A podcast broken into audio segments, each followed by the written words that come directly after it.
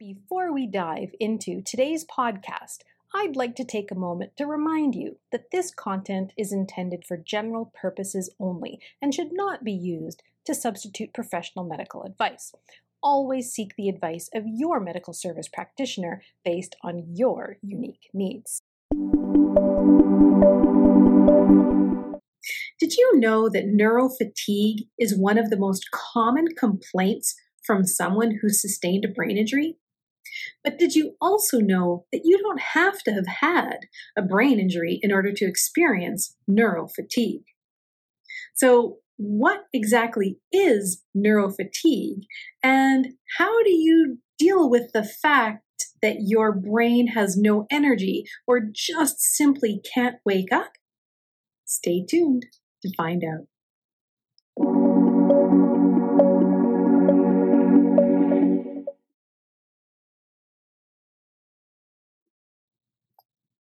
Hi, this is Kelly, founder of happihuman.com.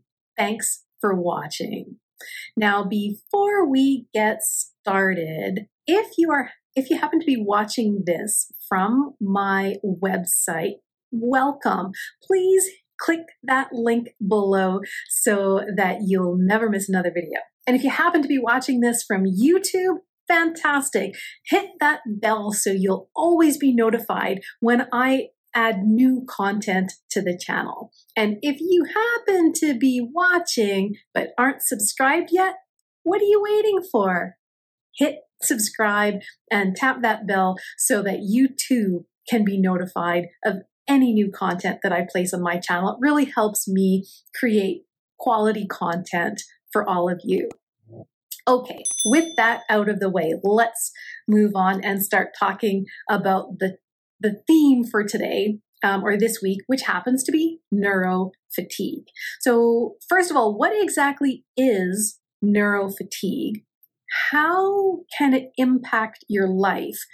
And then, more importantly, um, what are some strategies that you might be able to try that could help? Well, first, uh, the bottom line neuro fatigue. neurofatigue. Neurofatigue is mental fatigue or a lack of brain energy. Your brain just does not want to seem to wake up or perform for you or do any of the things that you would normally like it to do. It also has, uh, or it's characterized by feelings of extreme exhaustion and depletion, or the feeling that your brain's battery has just not fully recharged. And the consequences of neurofatigue go far beyond an inability to focus or concentrate or to remember information or to learn new things, regardless of how much sleep you try to get or how much rest you give your brain, it just does not want to wake up. And the consequences of this can definitely be debilitating. Now, believe me, many of you know that my husband sustained a traumatic brain injury years ago now, and he still struggles with neurofatigue on an almost daily basis. And it has definitely affected not only his life, but my life. Many of the things that people do on a daily basis or take for granted just can't happen when your brain isn't functioning optimally.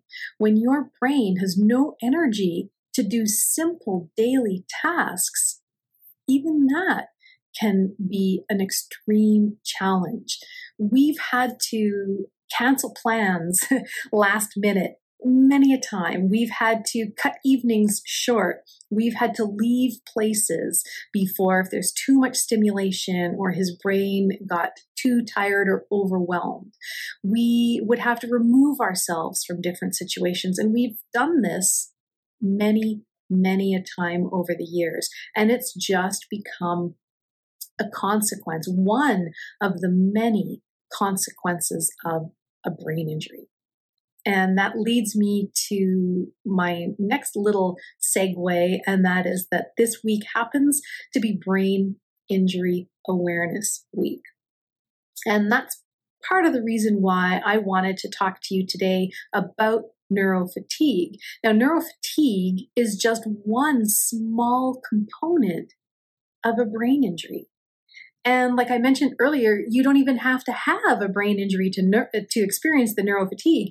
But if you do have a brain injury, then it's almost a guarantee that you are going to be experiencing this type of fatigue as well. And um, other things about about brain injury. What's really challenging about it as well is that nobody can see it from the outside. You might look perfectly fine. You might be able to carry on a normal conversation, but even that conversation is very, very draining on you. So I urge you, if you have a brain injury or you know someone, if you love someone who has a brain injury, I do urge you to be extra kind and gentle with them because you just don't know what they're dealing with on a daily basis or even an hourly basis. Recovery. Recovery can take a long, long time. And in all honesty, for some people, recovery may never fully happen. But I'm here to tell you that there are actually things that you can do, natural modalities that you can try that can help make the situation better or to improve your outcome and improve that outcome faster. And so, if you are at all interested in learning more about brain injuries and how I might be able to help, then please visit my website at happihuman.com. It's happy with an I, or email me at kelly at happy with an I, human.com to find out how I might be able to help. Most of the things that we can do naturally include um, food. It include it starts with what we put on our fork. Another big component of um, being able to try to improve your symptoms after brain injury or neurofatigue would be trying to improve or maintain both your physical and your mental health. And it all starts by acceptance. Accept the circumstances that you're in, accept what has happened. Accept where you are right now in your life. And remember, where you are right now does not necessarily mean where you are going to stay. Okay? So accept what has happened. Be kind to yourself. Realize this is not your fault. What you are going through is not your fault. Be kind and gentle to yourself and take it easy on yourself because you deserve it. And remember, if there's something you can't do that you used to be able to do, there's no point in beating yourself up or getting angry or frustrated. Just remember, accept it as what it is for now and move on. And if neurofatigue is bogging you down, realize that you are not alone. And the good news is there are lots of natural things that you can try that just may help. The best thing, one of the best things that you can do pretty much comes down to upgrading both your physical and your mental health. Plus, along with that, what you put on your fork. We are what we eat, and that adage holds so true here. Garbage in equals garbage out. So if we're filling our body and brain with fast food, fried foods, processed foods, and unnatural preservatives and chemicals, we are not going to start moving the needle in the direction that we want. You're going to keep on feeling horrible and bad. But if you start nourishing your body and brain with wholesome, nutritious foods that your brain will just soak up, you might actually start feeling better. Well, one of the very common complaints that I hear related to neurofatigue in my practice is I don't know what to eat. And that comes down to what I was just starting to talk about, and that's feeding your brain with good, wholesome, balanced foods with anti inflammatory omega 3s, with lean protein sources from both meat and plant sources.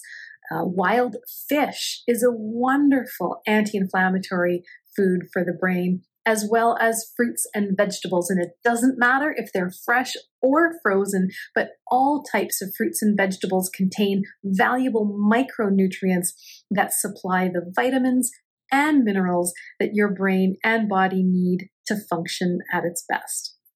And if you would like help finding out exactly which foods would benefit you your brain and your particular circumstances the best, I would love to help. I'd love to hop on a call with you to discuss whatever I could to help you get to where you want to go and maybe see if one of my programs or offerings might be of benefit to you. So please check out my website at happy, happy with an I, human.com, or you can email me at kelly at happihuman.com com as well.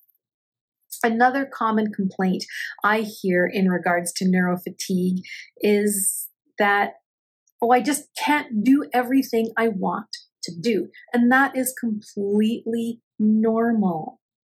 If we don't have energy, physical or mental energy, it is, it will be impossible to complete all the things that you might have on your never ending to do list, which I seem to have in spades. But, anyways, that's a story for another day. A couple of things that might help, some, some possible solutions for you, might be to try planning ahead um, and maybe prioritizing a little bit better, figuring out exactly which activities you actually want to put your energy into and focus on, and do those first anything else if you have the energy after you can you can handle after. But prioritizing figuring out what is it that you absolutely want to do and focusing your time and energy there. Planning ahead is also a really good idea or good strategy because the anxiety that happens or the anxiety that can result when we are not really um, fully prepared for an event or situation. It can actually um, increase neurotransmitter activity. And when uh, neurotransmitter activity or neuron activity in our brain is increased, it uses up energy a lot faster. And if you're struggling with neurofatigue, you understand that you do not have any excess energy to begin with, let alone energy that you can afford to spend when your neurons are firing faster than they really um, should be or need to be. So, prioritizing uh, what's important for you, planning ahead, and trying to limit the number of activities that you plan for any one particular day all of those things might be helpful if you find yourself thinking that you just can't complete everything you'd like to do. And a third common complaint I'd like to leave you with today is a, another extremely common one, and that is I have insomnia or I just can't sleep. And this is actually a big problem and a double edged sword because we all know how important sleep is, especially if you're healing from a brain injury or other type of neurological disorder. And if you don't have the mental energy to get through your day or to or to complete daily activities, you're going to you're really tired and feeling like you just need sleep. But the problem comes that sleep doesn't always happen. Again, it is not your fault. It is not anything that you're doing right or wrong. It's just the way that it is for now. And so there are definitely some some pointers, some tips, some natural things that you can try to do to improve uh, that quality and quantity of sleep if that is an issue for you. Um, and now there's no magic pill and there's no magic bullet for this. The the key is to just keep trying different things until you find the one or the combination of ones that work for you. And I'm sure none of these uh, tips are new, but I'm going to give them to you anyway, uh, just in case you you'd like to have them all in one place. But certain things that could help are a nice, cool, dark environment. That's probably step number one. Removing technology from your life for at least one to two hours prior to going to bed. It's really important to get that blue light away from your eyes before you go to sleep. That can have a huge impact on your melatonin production and prevent sleep.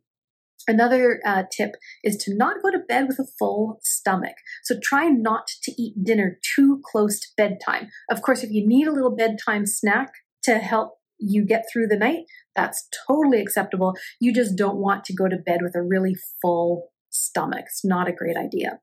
Some people prefer absolute quiet when they crawl into bed, yet other people's prefer soothing sounds or noises like the sounds of nature or waterfalls or rainfalls um, or birds chirping crickets in the background. So you or or even a white noise machine can be helpful to, to try to drown out any of the other noise that might be in your surroundings. So figure out which one of those things works best for you and move forward with that.